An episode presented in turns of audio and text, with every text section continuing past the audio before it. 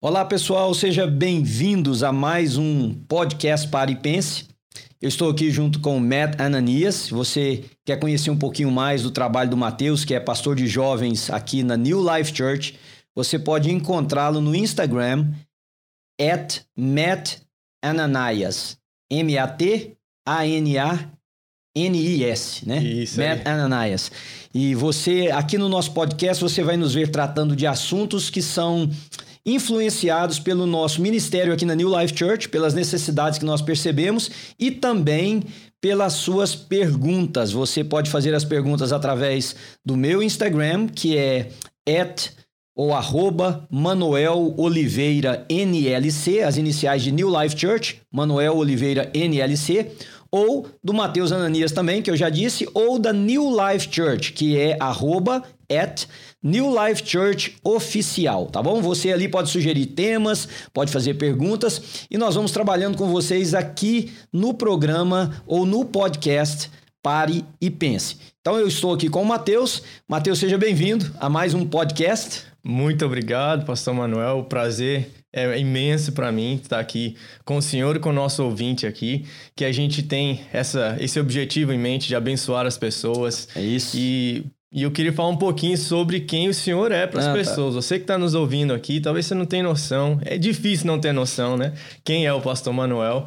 Ah, mas para mim, por que, que é um prazer? Porque o senhor é, é uma pessoa muito bem estudada, passou muitos anos na academia. O senhor que era um professor antes de ser pastor, correto? Correto. E, e É. o senhor tem dois mestrados em, em ministério urbano, o senhor tem um doutorado, muitas pessoas. Eu sei que o senhor não gosta nem de ficar falando. Sim. Das- das- tem gente que nem sabe, né? Faz É porque parte às da- vezes nem precisa também, né, Matt? Pois, e isso é que eu amo. Eu amo ver isso no Senhor. É essa humildade que é, que é de Jesus em nós, né? Amém, amém. E, então, para você que está nos ouvindo, é muito anos, muitos anos de ministério, Sim, muitos sim. anos de estudo e muita preparação, muita É. caminhada, É. que, muita estrada que o Senhor já percorreu. É verdade. Ajudando pessoas, ajudando jovens, ajudando famílias. E queremos falar hoje sobre um assunto que é muito especial. muito especial, muito importante e que nós temos visto um impacto tremendo na nossa sociedade de modo geral. Eu e o Matheus estamos nos Estados Unidos, mas as estatísticas não são tão diferentes nesse assunto do Brasil. Aliás, o Brasil é um considerado um dos únicos países em que esse assunto que nós vamos tratar hoje, Matheus, não está estável ou diminuindo. O Brasil está entre alguns países no mundo que ele está crescendo, que é o suicídio. Nós vamos falar sobre saúde mental, sobre o suicídio e a relação tanto da saúde mental quanto do suicídio com a fé. Né? Que é o mundo em que eu e o Mateus convivemos, o mundo da religião, a fé, o cuidado das pessoas. Então, nosso objetivo não é uma análise psicológica, embora nós vamos ter que abordar alguns assuntos da psicologia, Sim. mas o nosso objetivo é entender o que está acontecendo com a sociedade, com a humanidade, onde nós percebemos um, um, um, um aumento, um acréscimo quase incontrolável de doenças psicoemocionais e também um número enorme de suicídios, né? tanto aqui nos Estados Unidos quanto no Brasil. Então, Matheus, você que lida com jovens, trabalha com adolescentes, cuida de jovens na idade universitária, como é que você percebe essa, essa questão da saúde emocional? Você tem visto isto, aume- visto isto aumentar, diminuir, agravar? Como é que você tem percebido? Pastor, tem sido de uma forma muito até grotesca. O Hum. quanto isso tem crescido. É, cada, cada semana tem meninos novos, pessoas que a gente vê aqui na igreja que você não tem noção do que está acontecendo ah, na, na casa, o que está acontecendo na cabeça de cada um, de, de jovens, de adolescentes. E, e creio que- Independente da idade, Matheus. Independente da idade, isso vai, o senhor sabe, eu cuido, tem Sim. vezes até de pré-adolescente aqui, com 11, 12 anos. E quando você diz que está aumentando, o- fala para mim um pouquinho a ideia do suicídio ou os desequilíbrios emocionais? Qual dos dois? Os dois. Os dois. Os dois, Hum. os dois. É, Mesmo em, em pré-adolescentes. mesmo em pré-adolescentes. E eu, eu creio que está muito ligado a, ao acesso à informação que as outras gerações antes das nossas não teve. Por Hum. exemplo, um menino de 12 anos, no, no nosso contexto sim, aqui, sim. nos Estados Unidos, o pai dá um iPhone É. para o menino achando que assim, não, Todo mundo na escola tem, meu filho Isso. precisa ter um também. Com a maior boa vontade. Mas ele não tem noção o que, que esse menino vai assistir. Você sabe que as estatísticas mostram que um menino hoje, de 12 anos de idade, tem mais informação do que a geração passada, um homem tinha até os 35 anos de idade. Um menino de 10, 12 anos de idade está com esse nível de informação. Então ele não tem cabeça para lidar com tudo isso ainda, maturidade, né? É isso. E é ruim você ter muita informação assim? Não, você ter acesso à informação pode ser muito bom. Mas, é o que o senhor falou, um menino de 12 anos não tem cabeça, não tem maturidade, não tem preparo. Muitas vezes não tem instrução. Tá. Mas deixa eu te fazer algumas perguntas mais diretas, só para a gente poder é, é, tentar trazer mais lucidez a isso. Quando você diz um menino de 12, 13, 14, 15 anos de idade está pensando em suicídio, na, na sua interpretação, na sua percepção, perdão, de onde é que vem esse desejo? O que está fomentando esse desejo? Eu- a gente tem que tomar cuidado, né? Como a gente ah, interpreta. Cada caso é um caso. Sim. Mas tem duas, duas coisas que eu mais percebo. Um é moda, ok? É parte da cultura. Eles estão vendo isso em, em, em rede social, estão vendo isso em shows de Netflix, em shows de Hulu, todas essas... em filmes. Não é mais algo assim que é, que é, que é privado, que só, só tem filme de, é, de, de- para adultos, né? Entendi. Ah, o- Você está dizendo que há quase que uma cultura, Matheus, é em isso. volta do suicídio, é isso? É isso, é isso. Pois é, mas essas crianças, quando esses adolescentes, quando você conversa com eles, você percebe que eles entendem o que eles estão pensando em fazer? É uma coisa impensada? Uhum. Co- Como, como que você percebe isso na vida deles? Então, como eu disse, são, são, cada caso é um caso. Uhum. E a, a segunda, o segundo tipo de, de a área do suicídio que eu mais vejo também é, é de um descontentamento com si mesmo, com a vida, que para mim também está ligado à, à tecnologia. Uhum. Tá ligado à comparação, tá ligado a nossa, tem um menino de 12 anos que, que é um milionário já Sim. por causa do, um YouTube channel que ele tem. Aí ele compara com a vida dele, Que ele é um imigrante fazer, aqui, É. não é? Aí ele pensa, poxa, isso é que é vida. O que eu tô vivendo não é vida. Uhum. Aí ele começa a se sentir mais e mais para baixo. Aí, com ele, como ele não tem maturidade emocional para lidar com alguns desses descontentamentos que são normais da vida, Uhum. ele começa a pensar em suicídio, tirar a vida. em se cortar, em... Mas esses, esses pré-adolescentes e adolescentes, eles são, na grande maioria, pelo menos os que você convive, Aham. são cristãos. Ou frequentam uma igreja, seja a nossa ou uma outra igreja qualquer. A fé não, não tem ajudado no combate a, essa, a essas intenções, a essas inclinações? Você não percebe assim? totalmente. É. É, é- essa é a nossa arma maior. Aham. Ah, mas é algo que talvez alguns pais que estejam ouvindo vão pensar: tá vendo? O meu filho tá tranquilo então. Ou a minha filha tá tranquilo porque ela vai na igreja. Uhum. Pastor, o senhor sabe disso. Sim. Eu falo para os meninos aqui desde pré-adolescência. Você pode vir para a igreja a sua vida inteira e nunca conhecer Com o Deus da certeza. igreja. Com certeza. A gente tem que ser convertido e conectado com o Senhor Jesus. Isso. Não necessariamente com o cristianismo ou É, uma instituição. Porque a frequência à igreja em si não transforma nada, né? Não transforma. Muitas vezes o senhor até diz que é um perigo. Sim, Um eu, perigo. eu creio. Por que, que o senhor diz isso? Eu creio porque a religião, ela dá afirmação a algumas coisas que não se sustentam. Eu disse a religião, não disse a caminhada com Jesus. Porque a pessoa, ao seguir a religião, por exemplo, vamos levar em conta um menino assim, que está pensando em tirar a vida, mas ele vem à igreja. Só que ele vem à igreja e não tem um relacionamento com Deus. Então ele está seguindo uma religião, Uhum. mas ele não está caminhando em uma relação. É diferente. O que nos muda é a relação. Por exemplo, o casamento, quando a relação não é, é bela, quando ela não é de uma troca, quando ela não é de cuidado, ela também não gera crescimento. A pessoa pode ficar casada 30 anos e de repente amanhecer dizendo: vou acabar com esse negócio, vou embora.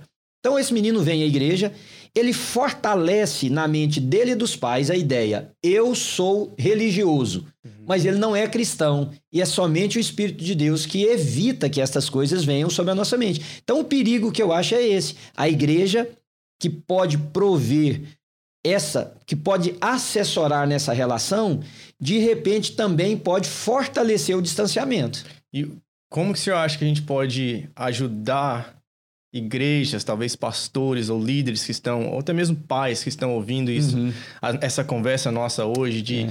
de tirar essa ideia de que não, tá tudo bem, meu filho está indo para a igreja.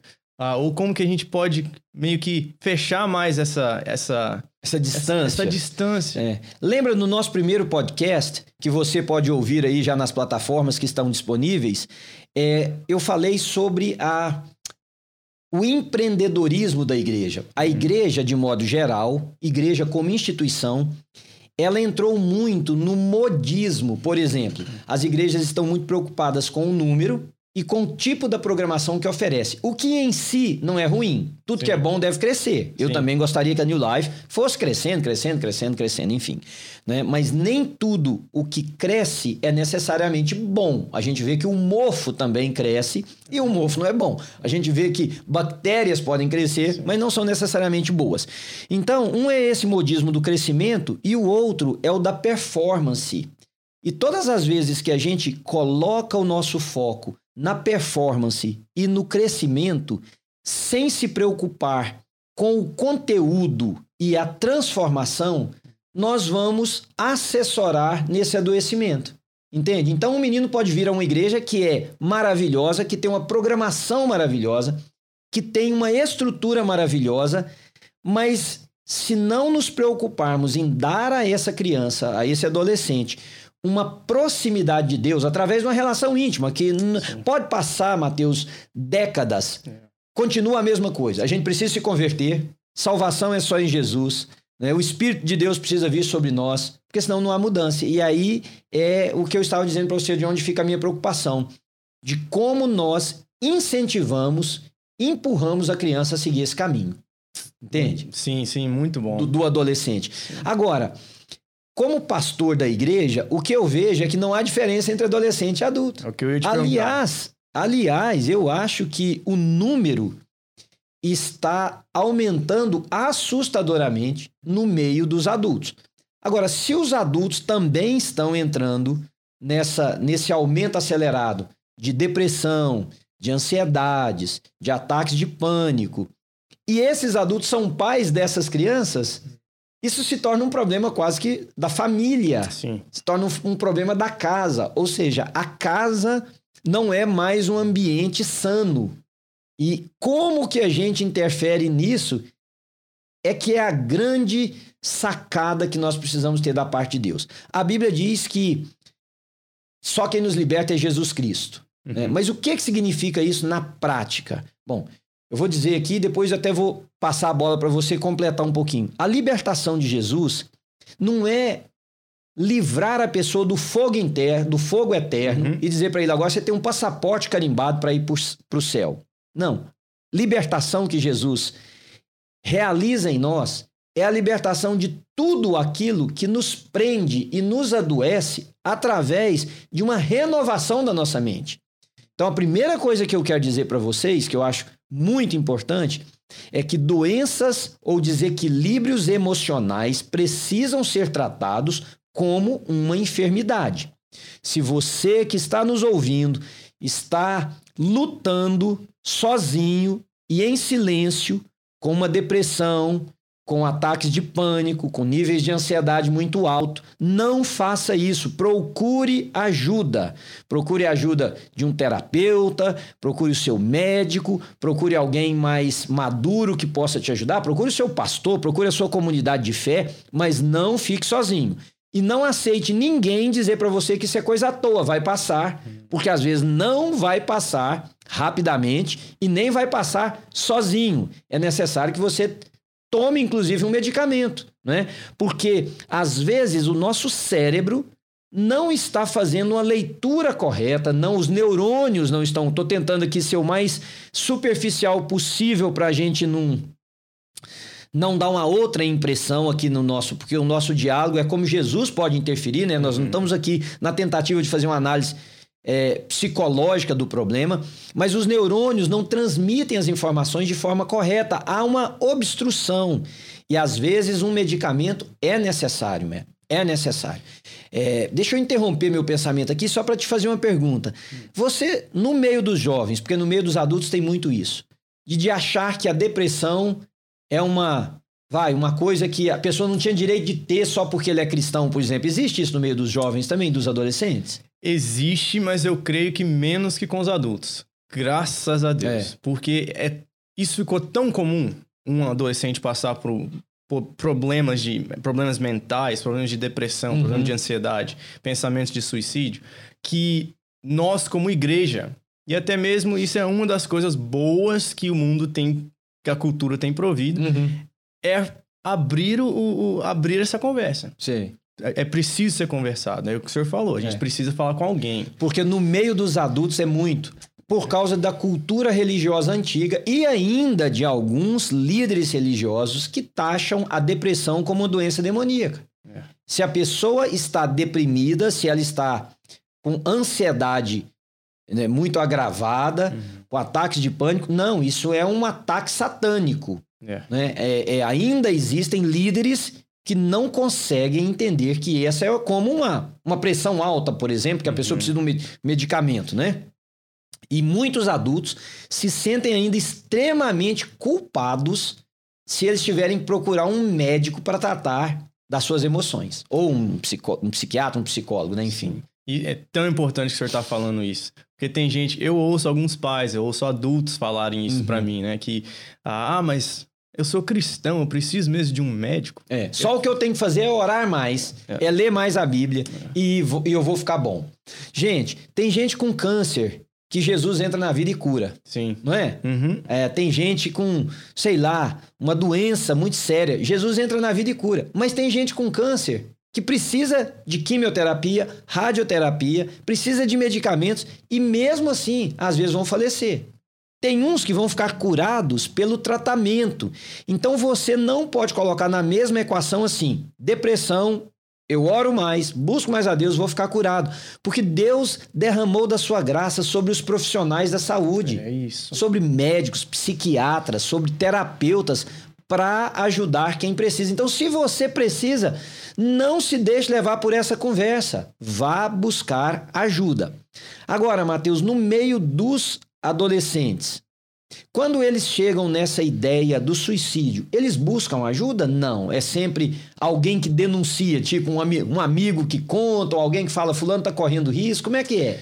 A maioria, graças a Deus, hoje em dia eles falam. Falam? Falam. Graças a Deus. Hum. Mas, tem, por causa dessa cultura. Sim. Como eu disse para o senhor, essa cultura de fale, se você não está bem, fale para alguém, abre seu coração para alguém. Uhum. E, então, mesmo os que não falam, sempre tem um amigo ou tem alguém que está na rede social que percebe alguma coisa e fala com a gente, ou fala para um adulto. Ah, é isso aí, é isso aí. Ainda bem que eles estão falando, né? Agora, abordando essa questão da saúde mental e a, e a Bíblia, por exemplo, né? uhum. né? Só para mostrar para as pessoas que eles não estão sozinhos. Sim. E nem eles são os primeiros. Na Bíblia, nós temos diversos personagens que, se a gente ler o texto direitinho, nós vamos entender que nada mais, nada menos eles estavam passando por um grande processo depressivo. Em Provérbios, enquanto eu vou falando, se você lembrar de algum e quiser acrescentar também, uhum. por exemplo, em Provérbios há vários textos que dizem que o coração adoecido faz descair o semblante, por exemplo. Ou o coração triste adoece os ossos. Do que está falando? É dessa dor, né? Que só quem passa por um processo de depressão sabe o que é. Parece que o peito tá tão pequeno que o coração não cabe. Parece que a vida perdeu a beleza. Parece que não há mais cor, não há mais incentivo para fazer nada. Então, Provérbios, escrito pelo sábio Salomão há tanto tempo atrás, antes mesmo da psicologia catalogar Sim. que a depressão seria considerada uma, uma doença. A Bíblia já dizia sobre isso. Sim. Elias, Elias, um dos profetas do Velho Testamento, pediu para morrer. O que, que ele queria? Suicidar. Ele queria cessar a vida dele. Por quê? Porque ele estava vivendo um processo depressivo, perseguido por, por uma pela mulher de um rei e um rei, achando que ele tinha ficado sozinho, né? Jó, Jó pediu para morrer. Jó perguntou para Deus: por que, que eu não morri antes de eu nasci?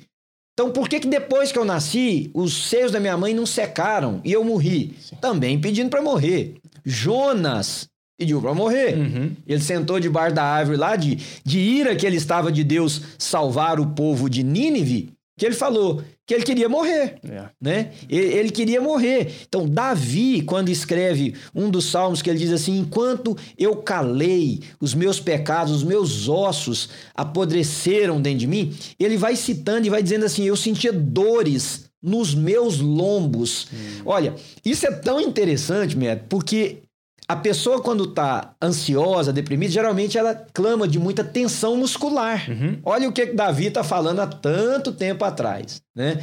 E, e o último que eu vou citar, o próprio Senhor Jesus Cristo. Eu não estou aqui dizendo que Jesus foi deprimido. Mas, por exemplo, Jesus teve momentos de profunda angústia, a ponto dele de, de, de, de ter um, um processo de sudorese que não era de água, era de gotas de sangue. Né? E quando Jesus diz, Pai, se for possível, passa de mim essa hora. O que, que ele está dizendo? Eu estou num processo de angústia tão grande que, se possível for, passa de mim esses episódios que me esperam. Então, nós temos um elenco na Bíblia, um elenco que passou por, por, por esse momento, né? E que, louvado seja Deus, foram socorridos. Sim, todos eles. Interessantíssimo isso, né? É. E essa é a nossa mensagem para o nosso ouvinte aqui hoje. É. que você não está sozinho. Exato. Você não está sozinho. É. É, esse, a gente passou e pen, todos esses nomes tá, bíblicos, né? De, Uhum. de- são pessoas normais, Uhum. seres humanos, É isso como aí. eu e você. É isso aí. O Francis Chan, ele diz que o, o, o- o versículo favorito dele é, eu vou falar em inglês depois Sim. em português. Elijah was a man just like us. É, é. Elias era um homem como nós. A Bíblia, em português, tem uma versão que fala sujeito aos nossos mesmos sentimentos. É isso. Igualzinho. Quer dizer, um dos maiores profetas da literatura bíblica no judaísmo, sujeito ao que eu sinto, ao que você sente, ao que você que está nos ouvindo sente. E isso ajuda a desconstruir essa ideia, né? De que, de que eles são super-homens, ou até mesmo de que o Filho de Deus não passa por isso. É. Porque- E além de mais, é, é inspirador pra gente, né, Mateus? Para saber que eu não sou menor porque eu tenho momentos escuros da minha alma, né? Que a minha fé não é tão frágil só porque de vez em quando eu me sinto abalado ou qualquer um de nós, né? Eu estou me colocando no lugar de todos nós. Homens como estes que a- a- ao nosso ver tão tão maiores do que a gente na questão da caminhada com Deus, né? Pra você ver, Elias pediu para descer fogo do céu Pois é. e Deus o ouviu. E ele é sujeito aos mesmos sentimentos meus, meu e seu. E, e- e é importante a gente falar um pouco, pastor. Eu queria que o senhor nos ajudasse a esclarecer Uhum. isso. Ah, de onde vem a ideia, então, de que as pessoas dizem, não, é um ataque de Satanás, ou é um- algo demoníaco? Não, não tem relação, então? Eu acho que tem. Ok. Eu acho que tem, e eu vou falar sobre o suicídio daqui a pouco e vou inclusive abordar isso, sabe? Ok. Deixa eu é, deixar de lado um pouquinho isso aí, vamos voltar nisso. Mas uma coisa, Matheus, que eu. Só pra gente pensar aqui juntos e, e começar a falar diretamente sobre o suicídio. Quando uma pessoa, um desses adolescentes, fala pra você que ele tá pensando em suicídio, ele quer realmente morrer? Ou ele quer finalizar uma dor que ele tá sentindo que ele não sabe como? O que, que você O acha? senhor já respondeu aí. É isso, pastor. É, To- é- a Bíblia nos ensina isso. Há, há um, há um buraco no nosso coração. É. De todos nós. Quantas vezes eu já vi adolescente aqui sofrendo e que a gente aparentemente diagnosti- diagnostica. diagnostica. Sei lá Como- se eu também estou correto com a conjugação do verbo diagnosticar, É, como algo que é diferente. diagnosticado, vamos dizer assim, que fica, É, fica mais seguro pra é, gente. isso. Como, como algo totalmente diferente do que uma falta de amor, por exemplo. Uhum. É um menino que nunca ouviu um pai falar eu te amo. Hum, É uma menina que foi abusada e a gente não tem noção, ninguém sabe, ela nunca falou pra ninguém. é. Então, isso assim, tem, tem. A gente. É igual uma dor de cabeça que, que você acha que, ah, vou tomar só um Advil, vou, vou tomar um remédio pra passar. Não, mas tem um câncer aqui dentro.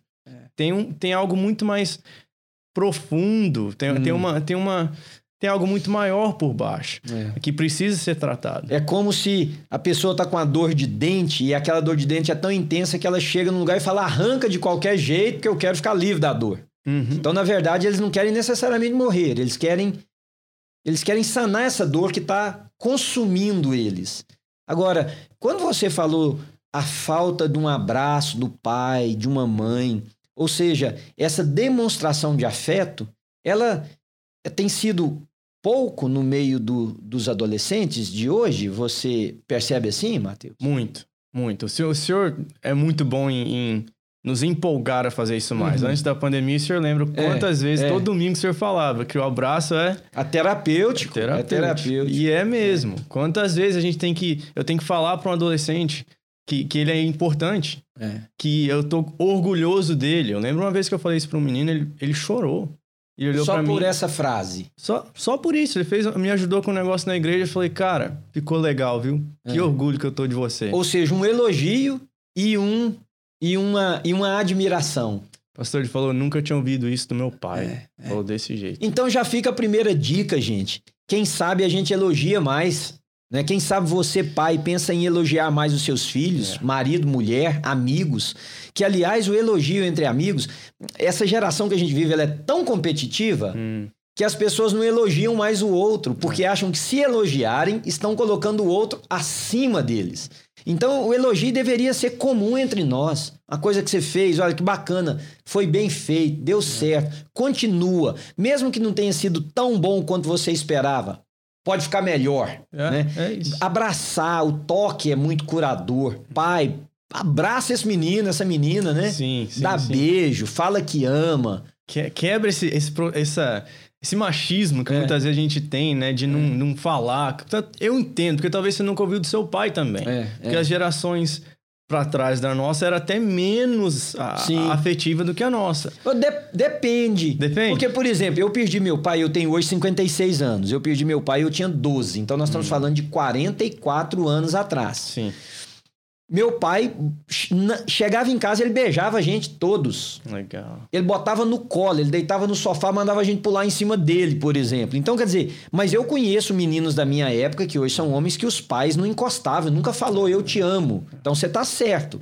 Mas se naquela época já tinha as exceções, uhum. nós podemos ser as exceções hoje. Amém. É isso. É. é. isso que a gente procura ser. Devemos ser as exceções, né, Neto? Devemos. Isso. Na minha, eu estava tendo uma aula de Velho Testamento na segunda-feira uhum. e a professora começou a falar um pouco sobre a cultura do reino versus a cultura do mundo que por, tem várias gerações que, por exemplo, uma geração, ah, talvez dos anos uma geração antes da nossa. Uhum. Vamos deixar assim para o pessoal não achar, ah, tá falando da minha, tá é, falando que eu sou é. velho. Não, uma geração antes da nossa. Um, onde a sexualidade era mais próxima uhum. da cultura do reino. Ah, então não tinha muito atrito. Era mais próxima. Mas a gente está vivendo uma geração agora que é muito diferente das, dos valores bíblicos, da cultura do reino. Uhum. E, é, e é onde a gente tem que ser a exceção. É. Agora, veja se você concorda. Eu acho que por causa dessa busca de realização hum. e de satisfação dos prazeres, porque você disse que os adolescentes estão em busca de tapar um buraco. Como Sim. todo ser humano, longe de Deus, está em busca de tapar esse buraco. Você que está é, nos ouvindo, nós cremos que esse buraco só Deus tem a medida de tapar. Essa é a, é a nossa confissão de fé. Uhum. Mas, por exemplo, esse adolescente, ou esse jovem, ou esse homem, ele está em busca dessa satisfação. A satisfação cada vez demanda mais intensidade. Sim. Então, talvez, no caso que você está citando, a sexualidade está tão distante do conceito e dos valores do reino, porque a busca pela satisfação está levando as pessoas a experiências cada vez mais distantes dos valores do reino para poder tentar satisfazerem o que, Sim. o que seu coração anseia, entende? É isso. E eu não consigo falar disso, principalmente da nossa geração, sem entrar na área da tecnologia. Uhum. Porque há muita comparação. E há é. muito. Nós estamos viciados aos nossos celulares. É. Por exemplo, né? A gente acha que assim, não, eu só vou entrar aqui. Não, o seu cérebro não está é. não tá percebendo isso. Tá, tem tem várias, vários hormônios que estão sendo é, released, né? Sim, sim, ah, estão sendo, estão sendo liberados. Liberados só do Pelos estímulos cerebrais, né? Exatamente. E aí, quanto mais você tem isso, o seu, o seu cérebro não interpreta assim, olha, ele está vendo tecnologia. Oh, não, esse daqui é porque ele fez um gol no futebol. Uhum. Ou esse aqui é porque ele tirou um, um, um 100 na prova. Não, ele interpreta como... O estímulo. Estímulo, é. estímulo. Você acha que aquele documentário Social Dilemma ajuda muito nisso? Sou apaixonado com aquele é. documentário. Eu, eu assisti, eu fiquei assim, eu fiquei em estado de ordem, uhum. fiquei embasbacado o quanto foi preciso para descrever exatamente como nós nos relacionamos com a tecnologia, né? Sim, é uma. E eu, eu sei que você vai falar, vai dar mais dicas, eu quero Aham, perguntar para o senhor aham, dar dicas tá, para nós, tá. mas aqui já é, a, já é a segunda, né? A gente É. já falou uma Não, antes. a, a, a, da, da- do envolvimento maligno nesse processo, eu vou falar daqui a pouquinho, não esqueci. Agora, essa da tecnologia, eu e você estamos fazendo uso aqui, Uhum. e às vezes eu fico pensando, como que a gente casa isso, né? É. Porque nós estamos fazendo uso da tecnologia. né? Isso aqui só é possível, as pessoas que vão ouvir esse podcast, as pessoas que vão talvez usar o que nós estamos falando aqui para o bem, só é possível É. por causa da tecnologia. Sim. né? E, e- e essa geração sua, que é. A sua é chamada de Millennial ou a sua é a Gen X? A minha é millennial ainda. Millennial, Sim, ok. sim. Então, os Millennials, como é que a gente pode, talvez, ajudar nisso? Porque, por um lado, nós estamos falando, é preciso haver Uhum. uma, um gerenciamento do media intake, né? Dessa Sim. quantidade de informação midiática que as pessoas absorvem. Mas como fazer isso? Tem, tem vários jeitos de você fazer isso. Ontem, por exemplo, a gente estava, ia falar a gente, porque eu e minha esposa, Aham. estavam fazendo um aconselhamento com uma adolescente. Uhum. Ah, e falamos para ela uma das coisas que a gente usa. Eu falei, um exemplo que eu dei para ela da minha vida, eu falei, eu não tenho Instagram no meu celular. Uhum. O meu Instagram eu uso ele no computador e no iPad. Por quê? Eu notei o quanto de tempo que eu ficava perdendo naquilo. Hum, Então, assim, essa é uma forma prática. Tira ele do seu celular, por exemplo. Ou coloque limites. Coloca, tem como você ir lá nos seus settings, ah, nas configurações, e colocar um limite de tela. E colocar um limite específico nas- nos aplicativos que você mais usa. entendi. Eu vou usar uma hora por dia. Pronto, é uma hora por dia. Chegou naquele horário, você- aí, mais, mais outra dica. Não tenha a senha. Pede A para um senha amigo. Do limite? A senha do limite. Ah, eu nunca havia pensado nisso. Você não pode ter a senha. É. Porque eu já fiz isso, de eu É. ter a senha e depois, ah, não, vou só mais dois minutos. Uhum. Eu, vou, eu vou ver só mais um pouquinho, eu vou só responder mais essa pessoa. Eu vou ver só mais um vídeo. Aí você É. Entendi. põe a senha, É. fica mais uma hora. E tem diferença de conteúdo para conteúdo também, né? Demais. Quer dizer, se a pessoa não consegue tanto limitar o tempo, e aqui eu tô só pensando em voz alta, né, para você me ajudar. Hum. Mas se a pessoa consegue substituir dentro do tempo o conteúdo que ela está absorvendo, isso pode também promover menos mal, não é verdade? Demais. Por exemplo, se você- olhar, analisar o meu celular, Aham. depois que eu tirei o Instagram e o TikTok, é outra que eu usava bastante, Aham. ah, eu não. A hora ainda é. O total de horas usado ainda é o mesmo, se não até maior. Mas você substituiu por outras coisas. Outra coisa. É. Por exemplo, eu gasto uma considerável parte do meu tempo no telefone Uhum. sem estar necessariamente no telefone, porque eu ouço muito podcast. Aí. Né? Então eu estou dirigindo é, Tá podcast. ligado. então, se eu dirijo duas horas por dia, entre todas as minhas idas e vindas, foram duas horas que eu usei da tecnologia, mas na verdade ela me encorajou, ela me incentivou, ela me corrigiu, Sim. ela me ajudou a perceber áreas que eu não estava percebendo, porque eu usei para acréscimo na minha vida, né? É isso, é isso. A gente não tá falando aqui, é importante a gente esclarecer se há alguma dúvida que a tecnologia é Ruim, é sim. ruim, é Não. demoníaca. É. Não é, não é. Ela é neutra. É, Ela é neutra. O que você vai fazer com ela que pode ser bom ou ruim. é. Mas o excesso dela, nem que for assim, ah, mas eu assisti oito horas de pregação no YouTube. É muito. É. Aí acaba sendo Sim, muito. sim. Há um limite. É. Nós ontem postamos né, perguntas e sugestões para os temas do- do- dos nossos podcasts. E coincidentemente, eu digo coincidentemente porque pessoas de, do Brasil, pessoas aqui dos Estados Unidos, e inclusive uma pessoa da Europa, pediram quatro pessoas o mesmo assunto que nós estamos conversando aqui, que é sobre a saúde mental com foco no suicídio. Mas uma das perguntas que foi recorrente foi o seguinte: alguém que comete suicídio Hum. pode ser salvo? E essa pergunta que agora eu vou responder, caminhando para o final aqui do nosso, do nosso bate-papo, tem a ver com a pergunta que você fez também sobre a influen- influência maligna nesse processo. Né? Na Bíblia, nós temos quatro personagens que se suicidaram Hum. que nós temos o, o, o, o relato bíblico, né? Nós temos Sansão, Uhum. temos Saul, temos Aitofel e temos Judas Iscariotes. quatro suicídios de formas ah, diferentes. Por exemplo, Sansão derrubou as colunas do templo, caiu em cima dele. Uhum. Aitofel se enforcou, Saul pulou sobre a escada e Judas também se enforcou lá de alguma maneira que nós não sabemos. Aitofel tem uma descrição um pouquinho mais, mais, é, mais completa de como ele fez. Mas vamos analisar esses casos primeiro, já tentando ajudar você a entender se uma pessoa que comete suicídio pode ser salva ou não. Em primeiro lugar, nós precisamos dizer uma coisa aqui que eu repito sempre quando eu respondo essa pergunta.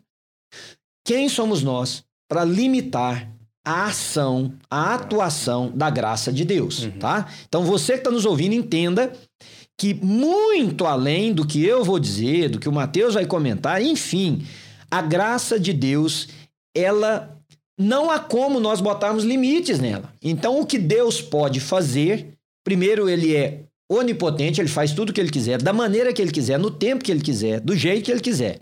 Então, tudo que nós estamos fazendo aqui são análises uhum. e suposições baseadas na nossa compreensão bíblica e na nossa caminhada cristã. Agora, pode Deus fazer o que ele quiser? Claro que sim. Então, alguém uma vez me perguntou no programa de rádio sobre Sansão, que Sansão foi um servo de Deus, que Sansão e se suicidou. Todos os que se suicidaram na Bíblia, todos os quatro, coincidentemente, interessantemente, eram servos de Deus. Sim. Ó, Sansão foi um dos juízes. Aitofel era um homem tão sábio, muita gente nem conhece esse cara, não uhum. sabe nem o que foi, está citado no livro de Crônicas, que quando ele falava, Mateus, olha bem o que, que a Bíblia dizia dele. Quando ele falava, as pessoas diziam, a voz dele parece a voz de Deus, de tão sábio Uau. que ele era. Ele foi o conselheiro-chefe de Davi. Ele foi o homem que deu conselhos para Davi como rei durante muito tempo. Então, uhum. olha, Falamos de Sansão e de Aitofel. Saul foi o primeiro rei de Israel. Sim, sim, sim. O primeiro rei de Israel. E nós estamos falando de Judas Iscariotes, que andou com Jesus. Agora, notem, comecem a notar as diferenças. Por exemplo, no caso de Sansão. Uhum. Sansão, ele traiu o chamado dele, quebrou, eu prefiro dizer assim, o chamado dele, se envolvendo com uma mulher filisteia, uhum. e com isso caiu na armadilha dos filisteus, foi por eles aprisionado, perdeu a sua força, enfim. Mas ele pede, quando levam ele ao palácio, para fazer lá a cerimônia ao um, um rei que chamava Dagon, pedem ele para ele levam ele para fazer escárnio dele, porque ele está sem Sim. força, cortaram o cabelo, enfim, ele está cego já naquela, naquelas alturas. Mas o texto é muito interessante que diz assim, que Sansão pediu, o cara que o guiava, leva-me e coloca-me junto às colunas centrais do templo. Então ele vai para lá. Chega lá, o que, é que ele faz? Ele ora. Uhum. Ele diz, Senhor, dá-me mais uma vez força só. Mais uma vez força. E o texto diz que Sansão matou mais na sua morte do que na sua vida. Agora, interessante quando alguém pensa que porque o cara suicidou ele foi para o inferno, é. ele está citado lá no capítulo de número 11 do livro de Hebreus, onde está a galeria dos heróis da fé. Sim. Ele está lá citado sim, sim. em Hebreus 11, né? Isso é o caso de, de, de Sansão. De Sansão. Aitofel, ele teve um processo que talvez seja um processo de depressão, porque quando ele orienta Davi, Davi escolhe seguir uma outra orientação e ele se vê desprezado. E como ele sabia que ia dar errado e que, no, e que ele iria, em última análise, pagar com a sua vida, uhum. ele vai e se enforca. Então, o que, que nós temos dele ali? É, pelos textos da Bíblia. Um homem é, extremamente ansioso com o resultado das suas ações ou com o que viria sobre ele. Né? Um homem preocupado com as consequências da sua ação, porque naquele momento Absalão havia decidido uma outra coisa e ele sabia que ele iria morrer, enfim. Saul. Saul já havia sido rejeitado por Deus como rei de Israel, é. porque ele porque ele é, ele teimou, ele não obedeceu, ele desobedeceu, é a palavra que eu estava buscando aqui, a Deus. Uhum.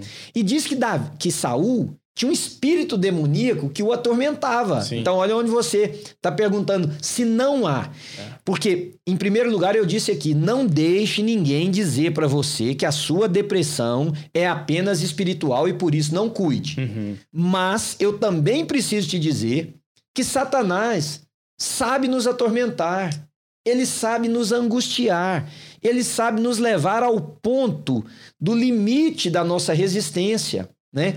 Então diz que Saul não descansava. Ora, hoje nós sabemos pela ciência que o sono a pessoa que não dorme, o sono é restaurador, é. o sono é reparador da saúde. A pessoa que não dorme, ele tem sérios problemas físicos. Eu estava uhum. lendo essa semana que a pessoa que não dorme, o homem principalmente que não dorme direito, ele está cinco vezes mais sujeito a um ataque cardíaco. Né? As mulheres, por exemplo, até a perda de peso hum. está relacionada a um sono reparador. Então, muita coisa, mas a saúde mental, demais, porque o cérebro não descansa. Sim. A Bíblia diz que a única maneira que Saul descansava um pouquinho era quando Davi tocava a harpa. Uhum. Davi tocava a harpa e ele tinha essa, como se fosse essa terapia, uhum. né? Ele vai para a batalha, já havia sido rejeitado por Deus, e lá na batalha ele se lança sobre a sua espada e o seu seguidor mais próximo, inclusive, faz a mesma coisa em, em fidelidade ao rei. E nós temos Judas, que foi uma traição e um arrependimento que não foi nenhum arrependimento, foi um remorso, Sim. assim, inimaginável para nós, veio sobre Judas quando ele percebeu o que ele havia feito. Mas no caso de Saul e no caso de Judas, uhum. de Saul cita que ele era ele era atormentado por um espírito demoníaco. No uhum. caso de Judas, diz que Satanás entrou nele Sim. quando ele concordou em fazer esse pacto. Então é muito importante você perceber que há influências demoníacas, sim, e que há suicídios que não vêm diretamente de uma influência demoníaca. Pode ser apenas que a pessoa perdeu o controle.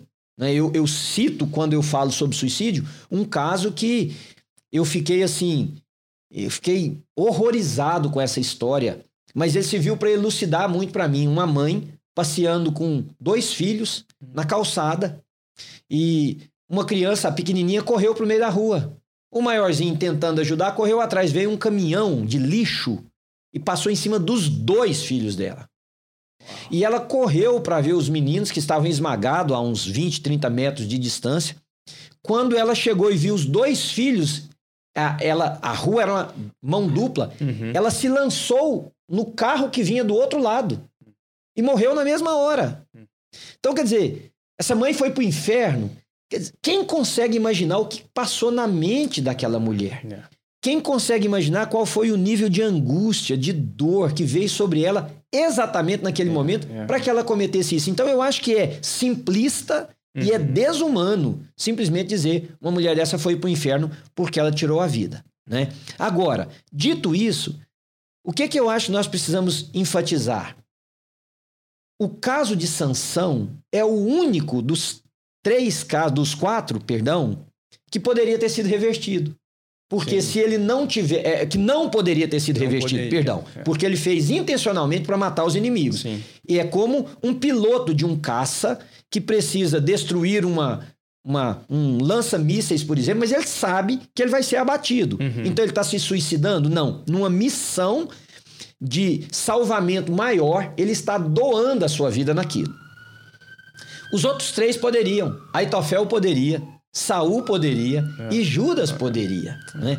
Então, o que a gente precisa incentivar ou enfatizar é que você que está pensando em tirar sua vida, que sente que não vale mais a pena, que a dor é muito maior, há um meio de retroceder, mas há uma possibilidade de voltar atrás. Você não precisa fazer isso com a sua vida. E aqui nós não estamos falando se você vai para o céu ou para o inferno. Uhum. É apenas para que você continue a viver. Esse Deus que é gracioso e que nós não podemos jamais limitar a graça dele aos parâmetros religiosos que nós elegemos como verdadeiro ou não, ele é inclusive tão poderoso que ele pode voltar a dar sentido à sua vida. É isso. É isso. E é interessante que Sansão, ele ora e Deus ouve. Exatamente. Deus Quer dizer, Deus foi parceiro no suicídio dele, entende? Uhum. Né? Não, a missão dele era destruir os, os, os filisteus. Yeah. Era destruir os filisteus. Agora, para mim e para você que não temos essa missão, uhum. que é mesmo a dor que é muito forte no peito, que é a angústia que é muito grande na alma, nós temos o mesmo Deus que pode ouvir a nossa oração. Sim. Sim, que é um né? Deus de graça, como o senhor mencionou. É. Porque talvez a pessoa pense assim, ah, mas eu. A pessoa começa até a se culpar. Ontem, parte da. Eu faço isso muitas vezes com adolescente, eu aprendi isso com o senhor. Hum. Da pessoa pensar assim, ela tá muito triste por algo que aconteceu que Deus poderia ter revertido, Uhum. poderia ter curado alguém na família, poderia ter protegido alguém. E isso coloca a pessoa numa depressão. É, E aí, o que, que a pessoa não tem coragem de fazer? Levar isso pra Deus. é, Aí, o que, que ela faz? Ela se culpa. isso. Aí, ela começa a ficar pra baixo. É. Aí, ela entra em depressão. E a culpa promove muita ira, Mateus. Uhum. As pessoas que carregam muita culpa, elas reagem com muita ira às situações da vida, né? E a ira destrói, porque a palavra branda, ela acalma o furor, mas a Sim. palavra dura é, é, suscita a ira, é como uma explosão, né? Então, queridos, nós chegamos ao final do nosso bate-papo aqui no podcast Para e Pense. Falamos hoje sobre saúde mental, sobre suicídio, né? E eu gostaria de agradecer você por ter passado esse tempo conosco e agradecer você também por ouvir atentamente tudo que nós falamos e sugerir a você que você pense, que você ore, que você leve isso diante de Deus, né, Mateus? O que nós acabamos de falar aqui. É isso. Eu, eu queria, queria perguntar pro senhor se o senhor tem alguma dica prática para alguém que tá passando por isso. Alguém que tá nos ouvindo aqui agora Uhum. e que acho que foi muito, muito de Deus o que a gente falou aqui hoje, Uhum. que nós não, nós não acreditamos de maneira alguma em coincidência. Sim. Você sim. tá ouvindo isso aqui agora, é Deus já falando com É. você, ou que é algo que a gente ia falar e vai falar no final aqui para você mandar isso para alguém. É isso aí. Porque talvez você tá ouvindo e uma pessoa veio na mente. Não é coincidência, manda para essa pessoa, você não sabe o que Deus vai fazer através de um vídeo desse, de um áudio desse. É, sugere a ela ouvir esse podcast, né? Passar. É isso aí. Agora, Matheus, você já se respondeu. Uma atitude prática. Aham. Mande isso para alguém. É. Mande isto para alguém. Você pode ser um instrumento de Deus para salvar a vida de uma pessoa. Sim. Agora, a mais prática das atitudes que eu posso te dar é não fique sozinho. Hum. Mateus, eu não tem como eu enfatizar mais isso. Não fique sozinho. Procure alguém. Ah, ninguém quer me ouvir. Tem, tem alguém que Tem, quer te ouvir. Tem. Tem alguém que quer te ouvir. Você precisa é, falar. Fale com um, com dois, com dez. Uhum. Deus vai levantar alguém para te ouvir. Deus vai levantar alguém para estar do seu lado. Deus vai levantar alguém para caminhar com você. Se você precisa procurar um médico, procure um médico. Se você precisa procurar um terapeuta, mas não fique sozinho. Agora, Matheus, como que uma pessoa pode sugerir esse podcast para um outro? Encerra pra gente dando essa dica aí. Sim, sim, tem várias maneiras. Nós estamos em praticamente todas as, as, as, as plataformas de Uhum. podcast. Nós estamos no YouTube, ah, nós estamos também no Spotify e no Apple Podcast. Como é que você acha a gente lá? Ah, tem como você mandar esse, esse vídeo mesmo, esse áudio. Se, você, se chegou até você, quer dizer que você tem acesso, Aham. pode enviar para alguém. É. Ou se a pessoa ah, não sabe o que procurar lá, procure por Pare Pense Podcast nas plataformas de podcast. Isso. E no YouTube tem dois canais, que é o do- da nossa igreja, New Life US, e É, acho que é, é New Life Church Official. Não, esse é o. É, tá Esse é o certo. Instagram, esse é New Instagram. Life US, é isso mesmo. New Life US. É. E, e o canal que é só ah, do Pare e Pense, Isso. que é o PR Manuel Oliveira. Isso, mas aí você coloca youtube.com barra PR Manuel Oliveira, porque como meu nome é muito comum, Manuel Oliveira tem muitos, Sim. né? Aí você vai saber que você vai diretamente para o nosso canal. Pastor, obrigado. Ah, eu que agradeço. Obrigado você por estar comigo. Obrigado a você que está com a gente e até o próximo. Até o próximo.